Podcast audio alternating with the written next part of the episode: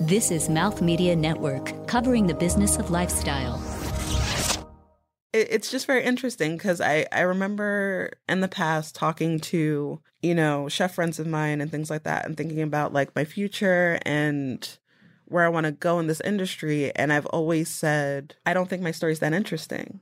But when I saw my story in paper, I'm like, that's that's actually really cool and interesting. Like if I read this about someone else, I'd be like, wow, that's so cool. And they've been through so much and all this stuff. And it's it's interesting how we don't necessarily think of ourselves as interesting.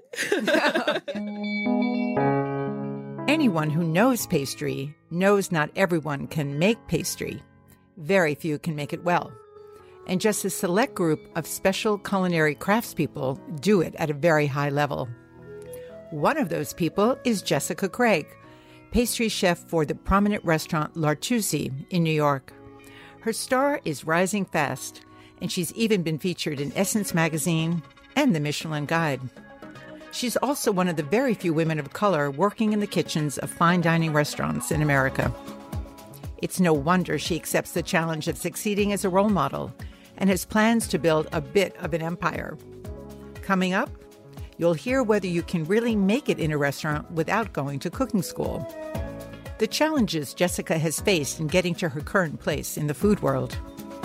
How her love of salty meets sweet, and how her childhood memories of sweets have influenced a career. How her background in Jamaican food is antithetical to her current cuisine. And why a New York Times feature story about Christmas and being one of nine children impacts her professionally. In the vast culinary landscape we share, we are all carving out a place for ourselves. Each of us, in our own way, is a one woman kitchen. I'm Rozanne Gold, and welcome to my kitchen.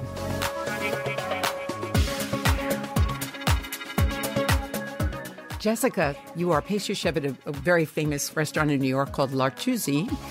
Um, but your background is you're from Jamaica. So I was wondering what ingredients and how does your kind of uh, repertoire from home uh, enter into a more classic kind of Italian repertoire? Are you using sorrel, for example, or hibiscus, or uh, ingredients that may be native to Jamaica in some of your pastries?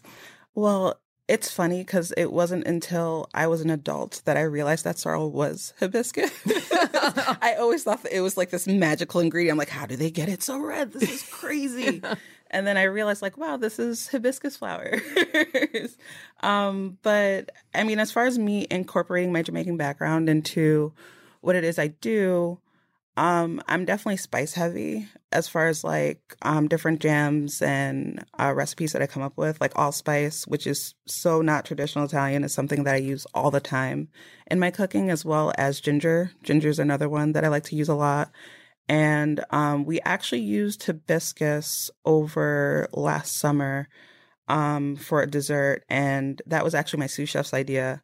Um, and I think it was around that time that I actually realized that sorrel was hibiscus flower. Well, you know, sorrel is a confusing word because sorrel actually um, is also in uh, kind of a lettucey herb. Exactly, um, and that's where I found the confusion because, like, knowing a weed, I guess maybe a sorrel kind of a, a, a weed. We'll have yeah. to look that up exactly what it is, but um, I think it yes. might be an herb, but like it, it that can be confusing because there's definitely a lot of words in Jamaican patois that when you translate it over to like normal English, where it's just like, okay, this has a double meaning, and I got to figure out what the meaning is in both languages. right.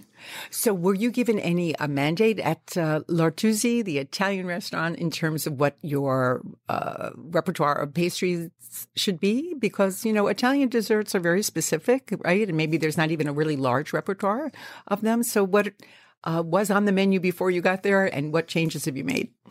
Um, well, the one dessert that I'm not allowed to touch, which um, I thought you were um, going to say you're not allowed to talk about it. Oh no. um, that I, I feel like I've been given permission to tweak a little bit, which I still haven't like quite figured out how to tweak it just yet in such a way that it's not a shock to the system to all of our customers is the olive oil cake because it's just it's been on the menu since day one and everyone comes in and requests that one dessert. That's our number one seller The olive oil cake. for sure. Hands down is our number one seller. Um, Can you describe it to, uh, for me? Yeah, it's a super moist um olive oil cake that's I mean it's it's eggs, flour, um olive oil, um pinch of salt and there is also Madeira in it as Mm. well. And then um, it- we bake it into a pan and we just simply cut slices out of it. It gets dusted with powdered sugar and then we serve it with our raisin marmalade and whipped creme fraiche. Ooh, does that sound good?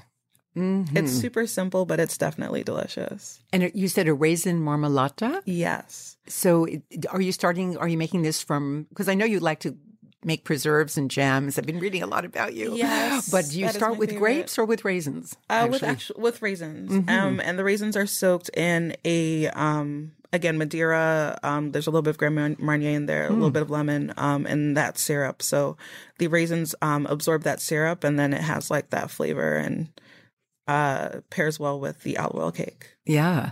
And you mentioned pears, and I'm thinking it would go nicely with pears too. That would be very nice to go with that. Okay, so that was that was the untouchable dessert. Yes, it has not been touched But yet. they hired you because they wanted your, you know, brilliance and creativity. So Yes. so bring it on. Let me hear what else you're doing. Um, another dessert that we used, like we kind of swapped out. Um, we used to have a hazelnut torta, which now we, in replacement of that, we have a salted chocolate cake. Mm. So the salted chocolate cake is layers of devil's food cake with chocolate mousse, and then we serve it with a salted caramel, and then a scoop of bourbon gelato, and then caramel popcorn. Wow. Okay, so the fact that this doesn't feel or sound so Italian, I think is okay because L'Artusi is considered a more kind of uh, modernistic, contemporary Italian Yes. restaurant. Um, do you know a little bit about L'Artusi or Artusi, Pellegrino Artusi, the man who that restaurant is named for? I, I actually don't. Yeah. Well, you know, I really didn't either, except to know that Artusi is a very famous name, not quite as famous as Escoffier or some of, uh, you know, Brillat Savarin or some of the people from the sort of culinary past. But what fascinated me, and, you know, this show is called One Woman Kitchen. So I'm very into th- making discoveries about women behind the scenes. And it turns out that uh, Artusi was a businessman, but also kind of an amateur cook, but fascinated and really passionate about uh, food and cooking, and wrote a very, very important cookbook called The Science, um, I think The Science in the Kitchen and the Art of Eating Well. And, um, at the time, there wasn't that much interest in it, and he actually wound up self publishing it. But I just read that the person who was really behind him was his cook. And it, she was Marietta, and she was 18, and I believe cooked for him for 13 years. So these were probably mostly her recipes and uh, really never got credit. So I wanted to share that with you, and you might want to put a dessert on your menu in honor of Marietta. For sure. okay, So I'm definitely going to dig deeper into that. For sure. And uh, we'll talk more about that. You'll tell me what you come up with and uh, how you go about that. Yeah. But actually, Jessica, that makes me want to ask you about your own creative process. Uh, here's your assignment. I want you to make a dish in honor of dessert in honor of Marietta. How do you start thinking about it? How do you go about creating ideas? I think the way that I typically typically go about things because clearly I'm not Italian. Um, I'm not sure if you noticed, but um, I usually like to research. Like I I love information. I love like knowledge. And so the first thing I would do is try to dig up as much information on her as possible. Um, like her food history, like what was she really into? Uh, maybe I would try to find like old recipes of hers and like maybe do a modernistic twist on those recipes or something along those lines. That's definitely how I would approach it for sure. Wonderful, because I think uh, you know we it's a very interesting time in the restaurant world, and you know all this stuff with Me Too, and I really believe that women are believing in their own power and really trying to embolden each other and become part of a sisterhood. And uh, you know, I've been a chef for forty years, so I'm part of the older sisterhood. But part of this show is really about. Um, the intergenerational uh, sharing. And uh, that's why I was so excited for you to come today. So, your story is a great one. And again, One Woman Kitchen, uh, it's kind of a metaphor because I believe we all are one woman kitchens. We're creating our own path in this, you know, fabulous, crazy industry. So, um, but you're kind of already at the top of your game and you're only in your early 30s. So tell us a little bit about your your journey. Oh, um wow, like this in all honesty this whole thing has been like a dream of mine for the longest time and the fact that it's happening and it's unfolding, it's just mind-blowing and humbling at the same time. Uh, most of my career has actually been on Long Island. Um, I started off going to culinary school and I worked um, garde manger on most, most of the jobs that I had um, until I started working at uh, Garden City Hotel um, in Nassau County. And then that was when I got my first taste of like serious, intense pastry, like making petit fours, um, plating, learning how to make a souffle because we made a souffle on the menu where we had to make the batter every day. And um, yeah, everything had to be on par and from there, I bounced around um, to different restaurants doing pastry. And then most recently, I worked at Nick and Tony's in East Hampton. Ah, okay. So once I got there, because I kind of hit a wall where it was just like, okay, it's either I work in the Hamptons or I work in NYC. Mm-hmm. And NYC wasn't quite planning out because I felt like I was judged for being from Long Island. Um, at least that's my humble opinion. I felt like people were just like, "Oh, this Long, Long Island girl trying to get into NYC into you're restaurant." Not, you're not wrong about that. I know there's, it, even though it's only 11 miles from one from the other, mm-hmm. uh, there is a kind of a reputation about uh, New York City versus a lot of other places, not just Long Island. Yeah, but, yeah I, I, I felt like I was getting judged hard for for being from there. I, I still do, but and um, yet, the Garden City Hotel is a very, very well respected hotel. And I'm sure you got great training there too. Oh, yes. And Nick and Tony's, of course, is a very well known restaurant. Definitely. So. so. I started there. Um, that was my first pastry sous chef job. And um, I did that for half my time there. So maybe about two and a half years, I was pastry sous. And there was this summer where we didn't have a pastry chef. And I remember I kept running from the position because I remember the corporate chef was just like, "Hey, Jessica, how do you feel about taking on the position?" I'm like, "No, you need to find a pastry chef. I, you know, like I, I, I can hold it down until you find one, but like, no." And I remember doing it that whole summer, and then he pulled me to the side again, and he he was just like, "Jessica, we went through a whole season, and you did it. Wow, and you did it well." So someone else believed in you before you believed in you. Yes. And it was a guy. Yes. okay, this is great. Yes. Um he he's an amazing guy, Joe Realmuto. He's like amazing. And he looked at me again. He's like, So Jess, I'm gonna ask you again. Would you like to do this position? And then I looked at him and I'm like, I have to admit, I loved it. I do want to do it. Oh, that's wonderful. So then I took on the executive pastry uh, chef position out there, um, overseeing five restaurants. I had no idea. Yeah. So Nick and Tony's is part of a, a, a restaurant group with yes. five restaurants. Um, wow. now four. I think they're working on a fifth again. Mm-hmm. Um, but yeah, most of the locations were like four locations were out in the Hamptons, spread out, and then there was one on the Upper West Side, Nick and Tony's Cafe.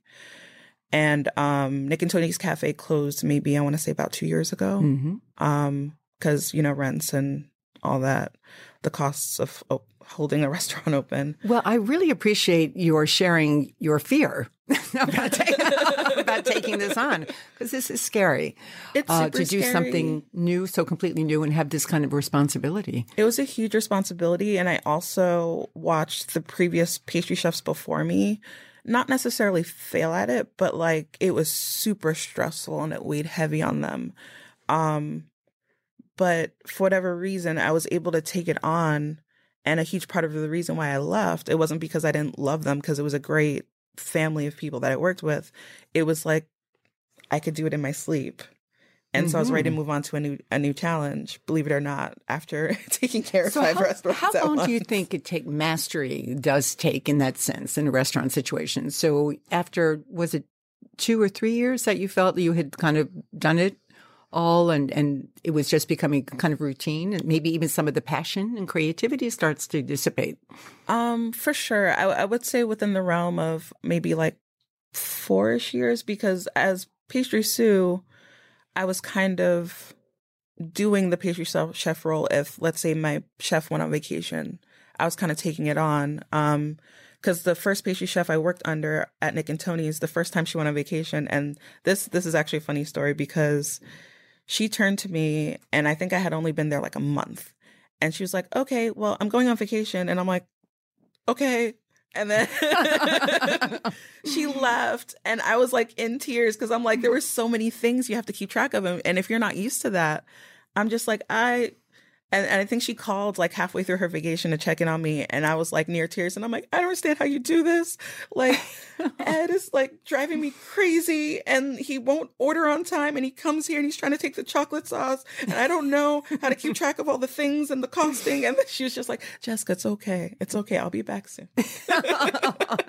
Meanwhile, you you succeeded and you you exactly. really you really thrived. Um, was there any time in during that experience or any other experience, even today, that you uh, really screwed up um, with either uh, uh, you know, service because I know it's very, very, these restaurants are incredibly busy and you're doing hundreds of desserts and plating and there's hot stuff and cold stuff and dessert. The dessert station is really hard to put together. So can you share a, maybe an, an almost disastrous experience you've had? Um, thankfully, knock on wood, I, I've been super duper lucky, and I'm also very anal retentive in the fact that like I have lists on top of my lists. But this there's one particular time at L'Artusi, we actually had a flourless chocolate cake that was for I can't remember if it was for a party or for a table, and I it slipped through the cracks and service started and I need to make a cake happen. So oh. I got this cake in the oven, it baked, and then I put it in the freezer and I'm like, oh God, we don't have a blast freezer. Okay, I, I got to make this happen because the thing gets glazed. Mm. And so, like, I need it cold enough to get like a proper glaze on this thing, but it was still hot. and I remember like management and servers coming over, repeated, like, is the cake ready? Is the cake ready? I'm like, give me five minutes, give me five minutes. Like, it, it that was horrible. and thankfully, I stayed late enough that I helped the plater to cut that cake because it was oozing. It was. It was. It was a molten cake. It was a molten cake, and it was not what it should have been. And um, thankfully that, and in the grand scheme of things, that's not horrible. But thankfully, that was like probably the biggest. Well, that says a lot about your skill set. that was the biggest, you know, almost disaster that that you had. So, um, so congratulations on that. Coming up, you'll hear Jessica visit or revisit the kitchen of her childhood, and you'll hear how she first became so passionate about her profession. Darkness falls, mysteries unfold. Has the night cast a spell inside my Here's a cooking tip to share. So many people are keeping gluten free diets these days that it's really important to have some substitutes in your house. I always use roasted chickpea flour and I add it to soups and I use it for cookies and baking. This is the easiest cookie recipe in the world chickpea flour shortbread. You take one cup of unsalted butter at room temperature, one cup of confectioner sugar, and two cups of roasted chickpea flour. Using an electric mixer, you beat it all together until it forms a smooth dough. Roll into a half an inch thick round, wrap in plastic, and refrigerate for 30 minutes. Roll out thinly and cut into cookie shapes. Bake for 25 minutes at 300 degrees. Let cool and sprinkle with confectioner sugar. That's it. They're delicious. And gluten free. From my kitchen to yours. Give it a try and pass it along.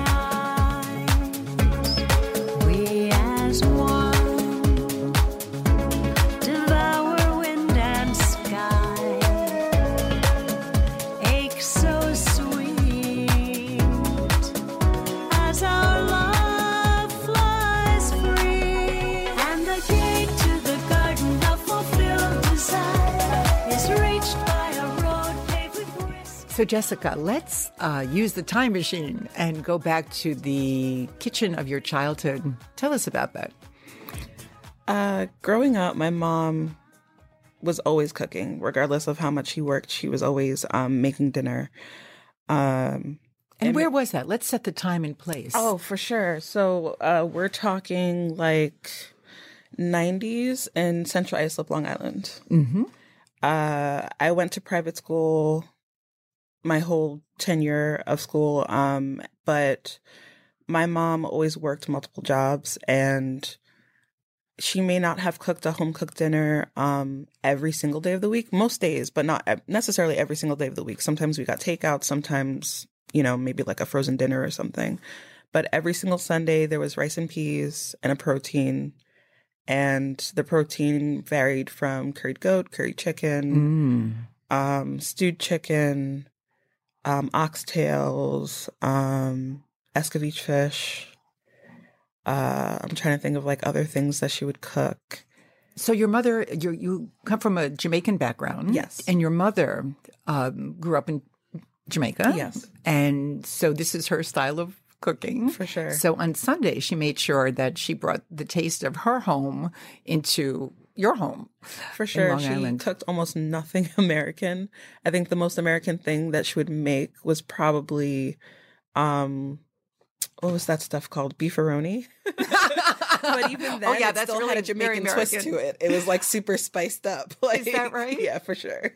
Oh, that's very that's very cool. But she wasn't just cooking for you. Do I understand that you had quite a few brothers and sisters? Yes. So, um, my mom had nine kids, and my father remarried and had another like another two kids. So I'm one of eleven. That's remarkable. And these Sunday gatherings, it was all of you together.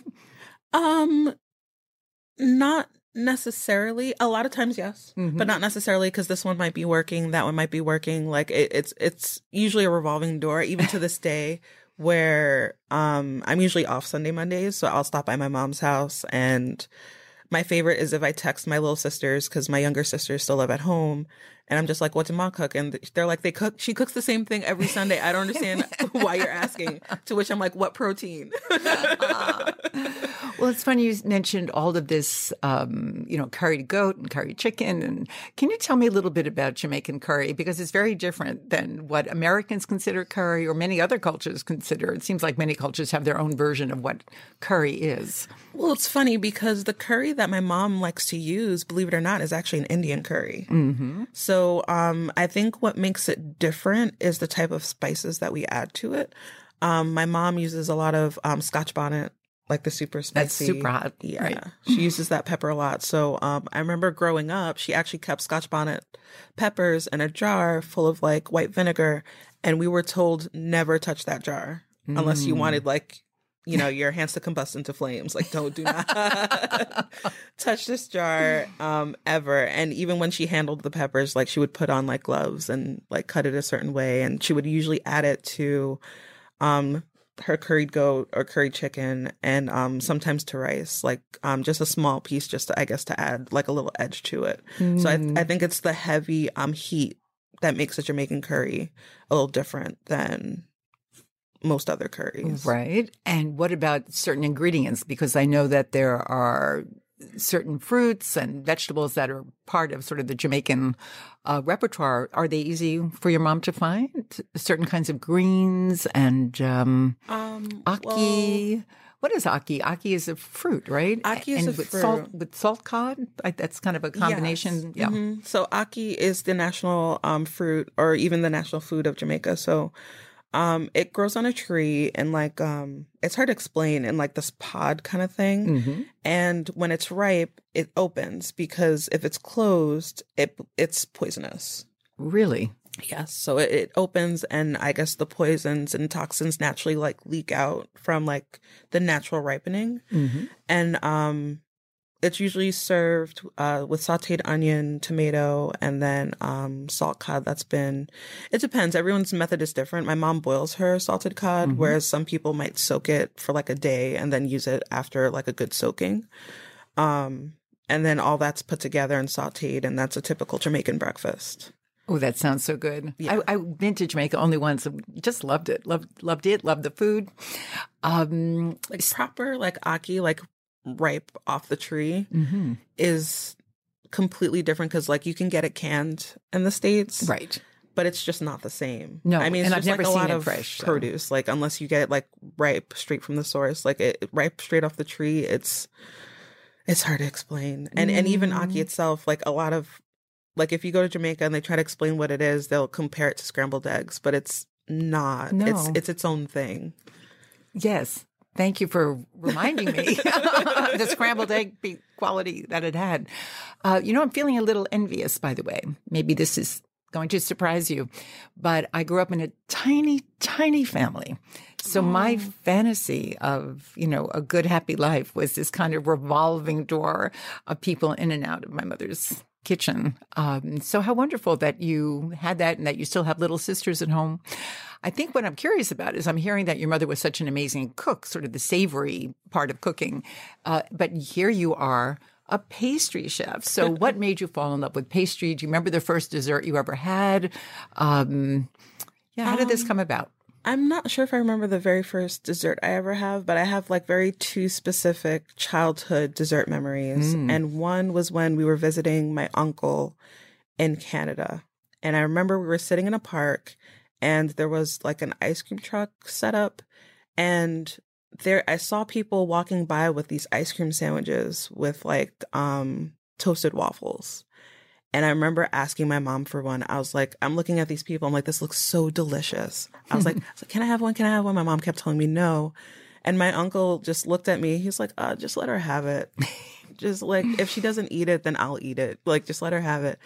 I scarfed that thing down. Like I just remember the warmth of the of the waffle and then the vanilla ice cream and that's definitely like a food memory that I'll never forget cuz the flavors were so simple, but it was something I had never had before and it just looked so enticing to me and I just wanted it so bad. But interesting too that you were really very aware of the um, temperature, the texture, Yeah. kind of the contrast, so that you were very discerning even at very young age. Yes, I, I was a food snob from a very young age. oh, you used the word snob. I just said discerning, but snob is snob is good too.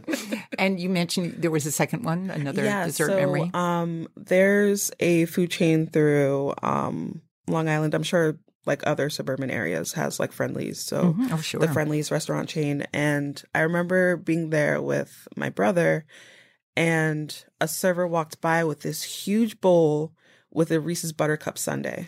and it went by me and I, I don't even think I ordered food yet. I, I like saw it go by and I was like, Can I have that?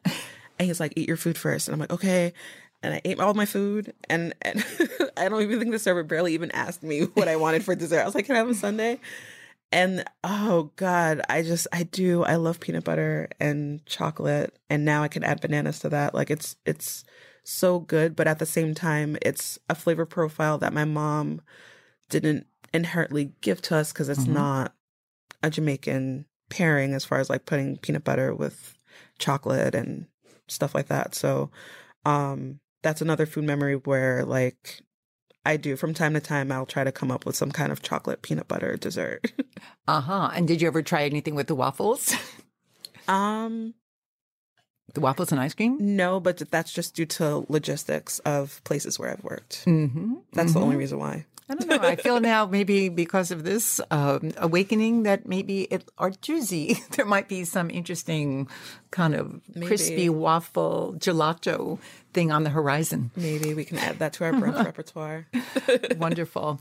So um, are so many people I think have a fantasy about getting involved in the food world and, and don't really know how to go about it. So what what would you suggest for a young woman who had similar uh, fantasies and, and desires like you? How to get started? Um, see, that's I feel like that's a complex um answer to that because culinary school, pastry school, it's so expensive now, and it it kind of turned a tide in expense where I would not recommend someone go to school only because it is so much money, and when you get out of school, you're making minimum wage. You know what I mean? Like you're not you're not going to see any return on that for a very long time.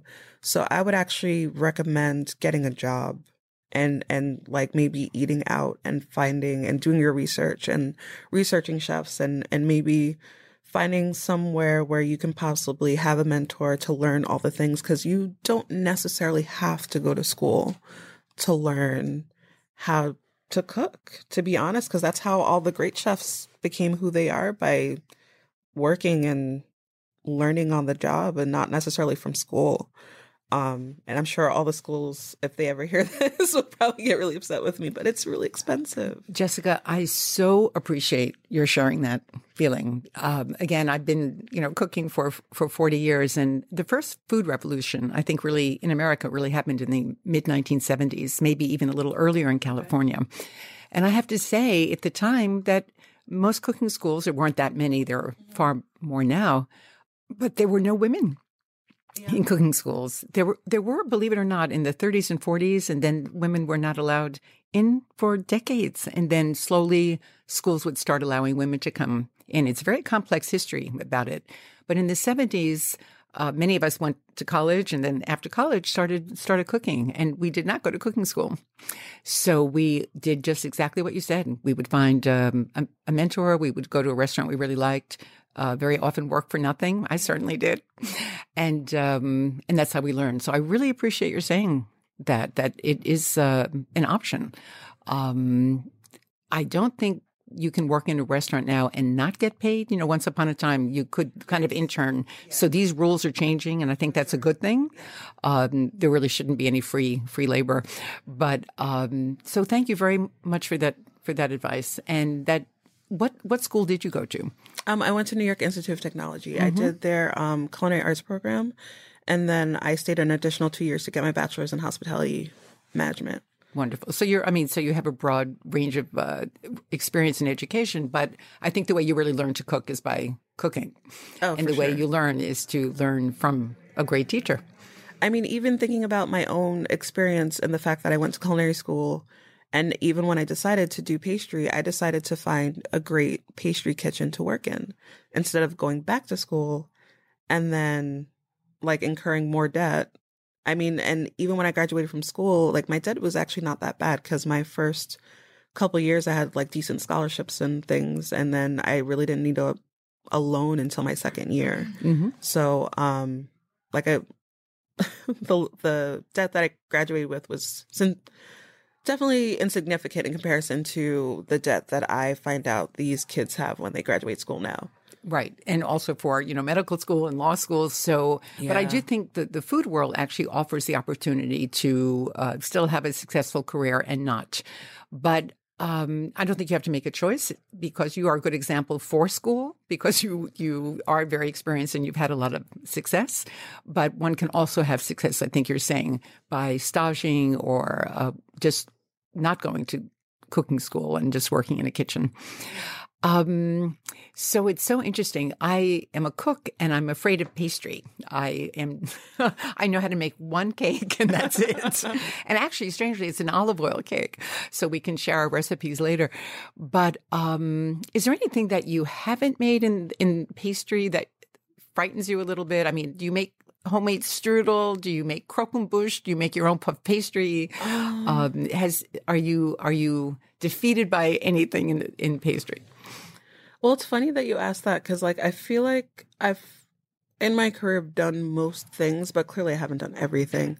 Um, I would definitely love how to learn how to do um, sugar work, Yes. even chocolate work. Um, most recently, we were um, trying to do pâte de fruit for uh, our assorted dolce at L'Artusi, and my sous chef made a batch before she went on vacation. And so I didn't get her recipe from her before she left. And so I had like a recipe from a restaurant I worked at like a while back. And then I was trying to execute it and it was not coming out like hers. and I I think I attempted it upwards of 3 to 4 times and it was not coming out right. Like Mm. the last few batches I did came out better, but just not the same where the pâte de fruit should be able to be kept at room temperature. Because at room temperature, it would just kind of ooze, Ooze. and so um, definitely candy work, candy work, and maybe um, working on making like chocolates and things like that is something that I'm not super versed in, but that also speaks to a lot of places I've worked at.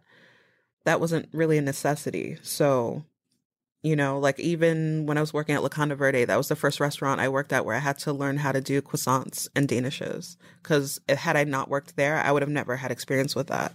So, like, it, it just depends on the parameters of each restaurant as far as like knowing how to do certain things. Well, this is actually wonderful news for you, right? Because there's still a, a big frontier for you and, and new things to learn because you're still pretty young. No, it's true.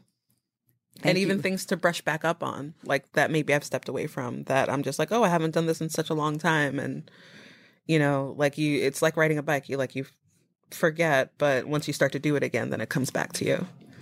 Thank you.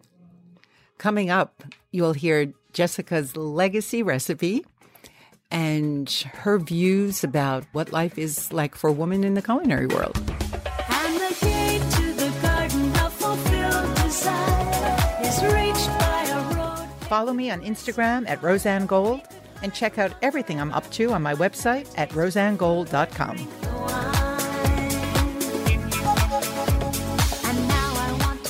So, Jessica, as a young woman, a woman, and a woman of color, I know it's really important for you to to be a role model. So, tell me a little bit about your vision or your thoughts about what's happening in the culinary landscape right now. Um I feel like it's it's very complex. I feel like right now we're getting to a better place for sure. Um but I feel like there's a lot of work still that needs to get done. Um I I I feel like it depends on where you're looking because I feel like with a lot of the bigger restaurant groups, it's definitely a boys club um and it's definitely a white boys club um but with that being said um i was lucky enough to find the restaurant group i work for now where like everyone is a lot more diverse as far as like women um as far like different cultures um you know like if you look at our staff from hourly to salary like there's there's just such a variety um and that was definitely what attracted me to L'Artusi and Epicurean group for sure. Um, but as far as trying to be a role model, I just I try my best to take on as many um, articles as possible. Um, try to take on as many things to get my face out there, and it's and anyone who's close to me and who knows me, I do not like the spotlight. I hate the spotlight. However, I know what it's like to look for a mentor and not have that mentor. And even recently when um the Essence article that was released about me and all the feedback that I still get where like a random person might message me on Instagram or Facebook and be like, "Oh, I read the article. You're such an inspiration. You make me want to go to pastry school and pursue pursue my passion." And that that is huge and it's it's leaps and bounds and that just kind of confirms and affirms like my thought process and why I do what I do. I mean, yes, I love doing pastry. Um I like being part of the kitchen that most people are afraid of because in a lot of ways that's power, but um but with that being said, I, I I do I enjoy being an inspiration to others to possibly pursue pursue a passion that they may not have seen themselves in before because they didn't see anyone else who was also a woman and a woman of color doing doing it on this level. So I mean that that is a it's very important to me. That's wonderful. And I'm very happy you said at this level because um, you really become more visible. And um, I think it is hard to be in the spotlight. You know, it isn't enough that you're just, you know, making these delicious desserts, but then you have to be out there and interviewed and on podcast and but maybe if you think about the fact that you're really not just doing this for you, but um, as a way to reach so many others and to be an inspiration, and, and and you really are. I haven't had the pleasure of reading the Essence article yet. The way I know about you um, is through that wonderful article in the New York Times that Priya Krishna had written about your family, and um, that's how I knew a little bit about Jamaica um, and the importance of Christmas and family. So that was, you know, really beautiful. Jessica, so you had uh, this wonderful experience of having a major feature article in Essence magazine and also in the New York Times. Um, that's big. What did that mean to you or for you, and um, and and the future of you in this uh, industry and and other women? Um, as far as the New York Times article is concerned, I I didn't realize how big that was going to be.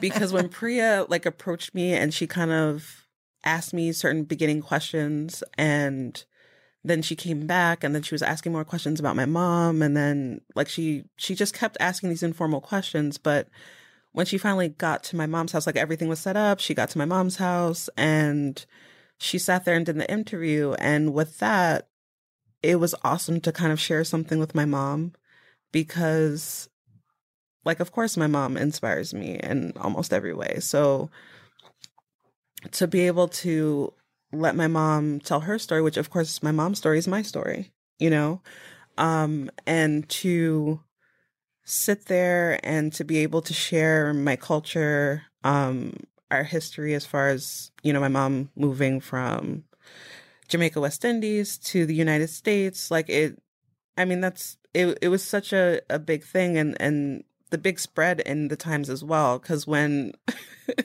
I bought the paper and I opened it and I was like that wow this is big Yeah, This I is- meant big. Literally. this is a long article this is this is crazy and i i wasn't quite sure the direction um priya was trying to go with it um she did have a lot of follow-up questions. Priya was super thorough. Um she had a lot of follow-up questions. Um and um to relate that to even the essence article um both were just such a big deal because i just i just didn't realize again like how big and how far it would reach. Because I I had um I have a friend who works in Baltimore and a chef colleague of hers like posted the article about me and then she like tagged me on it and she's like I know her and she's like oh yeah sure she's like no you don't understand I used to work with her I know her um and when I think that was the first time someone reached out to me concerning the Essence article and I was like, "Oh wow." And I remember texting my friend and I was just like, "I didn't realize how far that reached." And she's like, "Jessica's Essence." like what what did you think? And I'm like, "I don't know." Like I it, it's just very interesting cuz I I remember in the past talking to you know, chef friends of mine and things like that and thinking about like my future and where I want to go in this industry and I've always said I don't think my story's that interesting. But when I saw my story in paper, I'm like, that's that's actually really cool and interesting. Like if I read this about someone else, I'd be like, wow, that's so cool. And they've been through so much and all this stuff. And it's it's interesting how we don't necessarily think of ourselves as interesting. yes, yes, it is. Women, by the way, women especially. yes. So, um, again, I think for you, now that you're just coming into the spotlight and, and want to be comfortable with it, this story is about you, but it's also bigger than you, right? And it has, I think you're someone who really wants to have impact and very positive impact. And again, being more like your mother's age, um, I was so taken with her story. I mean, your mother didn't have it easy. I mean, Priya, again, Priya Krishna is the author of the article. She has also been on this podcast. And um, I know she's also very thorough, but it was such a rich story. I felt like I was reading a little like novella. It didn't feel like a newspaper story. It felt like a real human interest story. And I learned so much about another culture. So you get to hold that and you get to be the spokesperson for that uh, as you go forward. Oh, for sure. And even in that whole process, I remember um, learning so much about my culture and my mom's story through the whole thing. And one thing that I learned was that my great grandmother apparently was a butcher in Jamaica. Wow. And I remember when I was in culinary school, I loved butchering. That was like one of my favorite things to do. I remember butchering. Um, we had one class where we, um, I think we served like roasted leg of lamb as part of like our, we had service classes where we had a restaurant on campus that we served. And I think I, I butchered the leg of lamb three days in a row and I volunteered to do it the fourth day of class. And my chef instructor was like, Jessica, can you please give someone else a chance? Because I'm like, oh, but I want to French it. Let me French it. But and maybe you didn't even know why it was in your DNA. There was something. I mean, Yeah. putting those pieces together is Yeah, fabulous. I for love- sure. that's wonderful. yeah. So you know what? I have a feeling at some point you may break out of the pastry uh, section of the you know kitchen too. You really may want to explore many things. Even beyond sugar work and tempering chocolate well, uh, who knows what's in ahead of you? It's very sure. exciting. I mean, I I love food. Period. Um, I feel like if I were to step back to the savory side, it would be on my own terms if I owned my own business.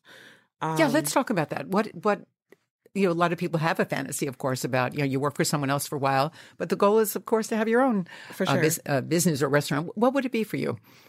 Um, I think initially when I, like over the years, when I've thought about my own business, I have definitely thought relatively small, which I, I would definitely want to start small. But I mean, I, I kind of see myself having a bit of an empire.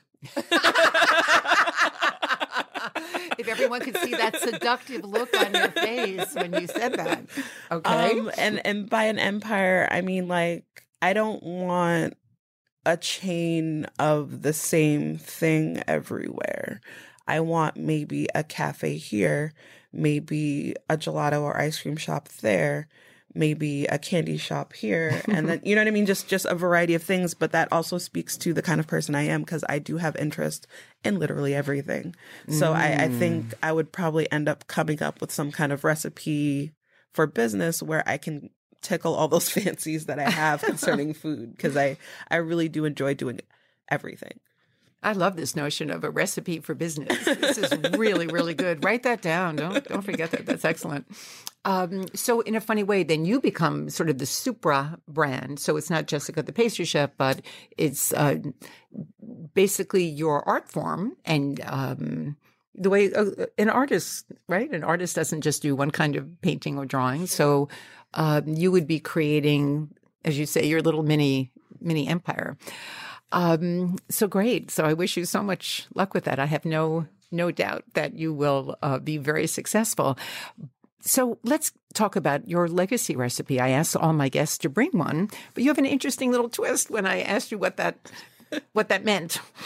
Well, when when I saw um legacy recipe in quotes, I thought of a literal recipe and then I was thinking like a life recipe as far as Mm.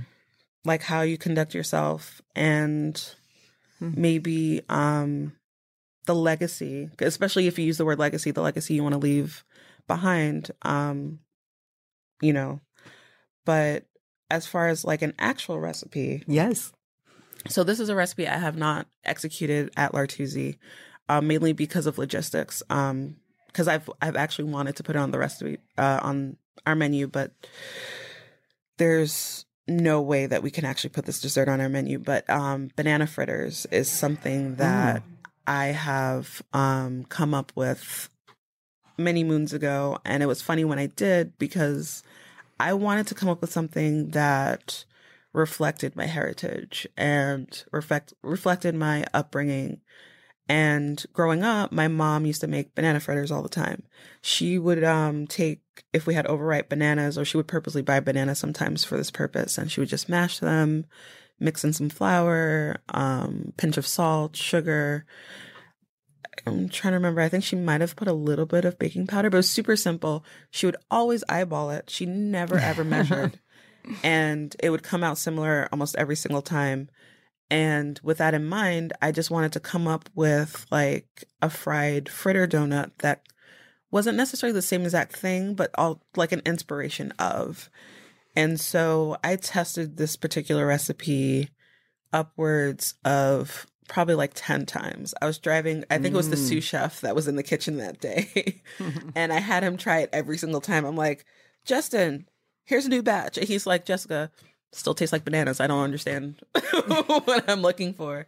Until I did hit the nail on the head because I what ultimately the flavor profile that I was looking for was like deep fried banana bread. Mm. Was essentially what I was going for. Like it like if you were to have a banana bread or banana muffin in fried form, that's what this fritter is. So It sounds wonderful. Jessica, I can't help myself, but this is what I do for a living. So I have the, an idea for you, right? So if you took this banana fritter idea from your past, and of course you like to use allspice, so put some allspice in. But if you thought a little bit more in the Italian way and thought about banana like bombolini, and then maybe did uh, had a dipping sauce of a zabayon with a little bit of marsala or grappa in it or rum. Sorry, let's let's get the flavors right. So you have a banana bombolini with a zabayon that has some rum in it. Bestseller. Okay, and maybe this is the dessert in honor of Marietta. Getting back to Artusi's yes, um, bring it full circle. woman. Yeah. Okay. sure. and- But now you really have me so curious. Thank you for your legacy recipe, the one we eat. But now let me hear about your legacy recipe for life. Well, I think I think my legacy recipe for life is just not that I'm trying to live myself for other people, but to, to bring it back and trying to be a role role model, and especially for women and women of color, um, just living life in such a way that you're making a way for other people behind you. I think is um a great um recipe to go by, whether it be I'm I feel like I'm not the best teacher, even though I know people learn from me, but I, I'm I'm more of a one on one teacher than like maybe teaching a room full of people. Um but definitely being a role model and mentor and just creating a path so that people behind me can also possibly do what I do and even do it even better.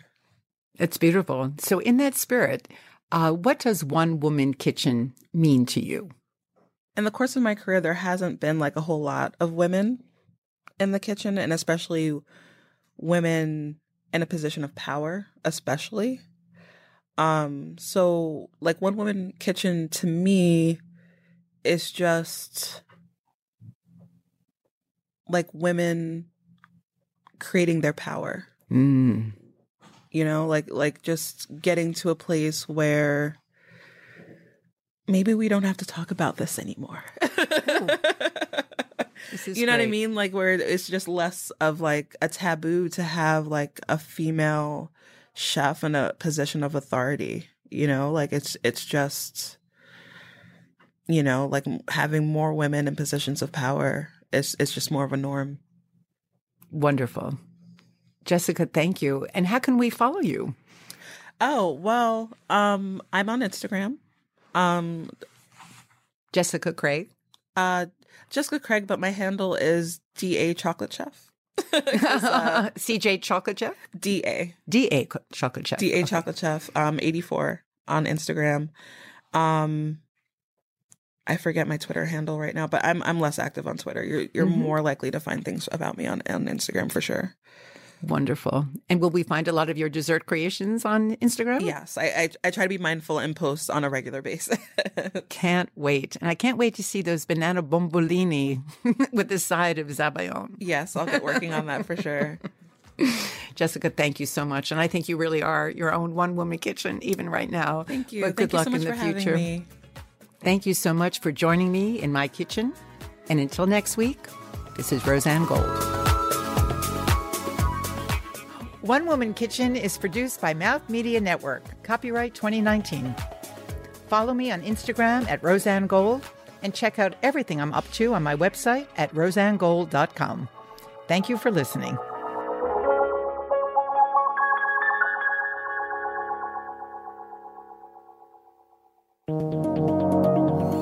This is Mouth Media Network, covering the business of lifestyle.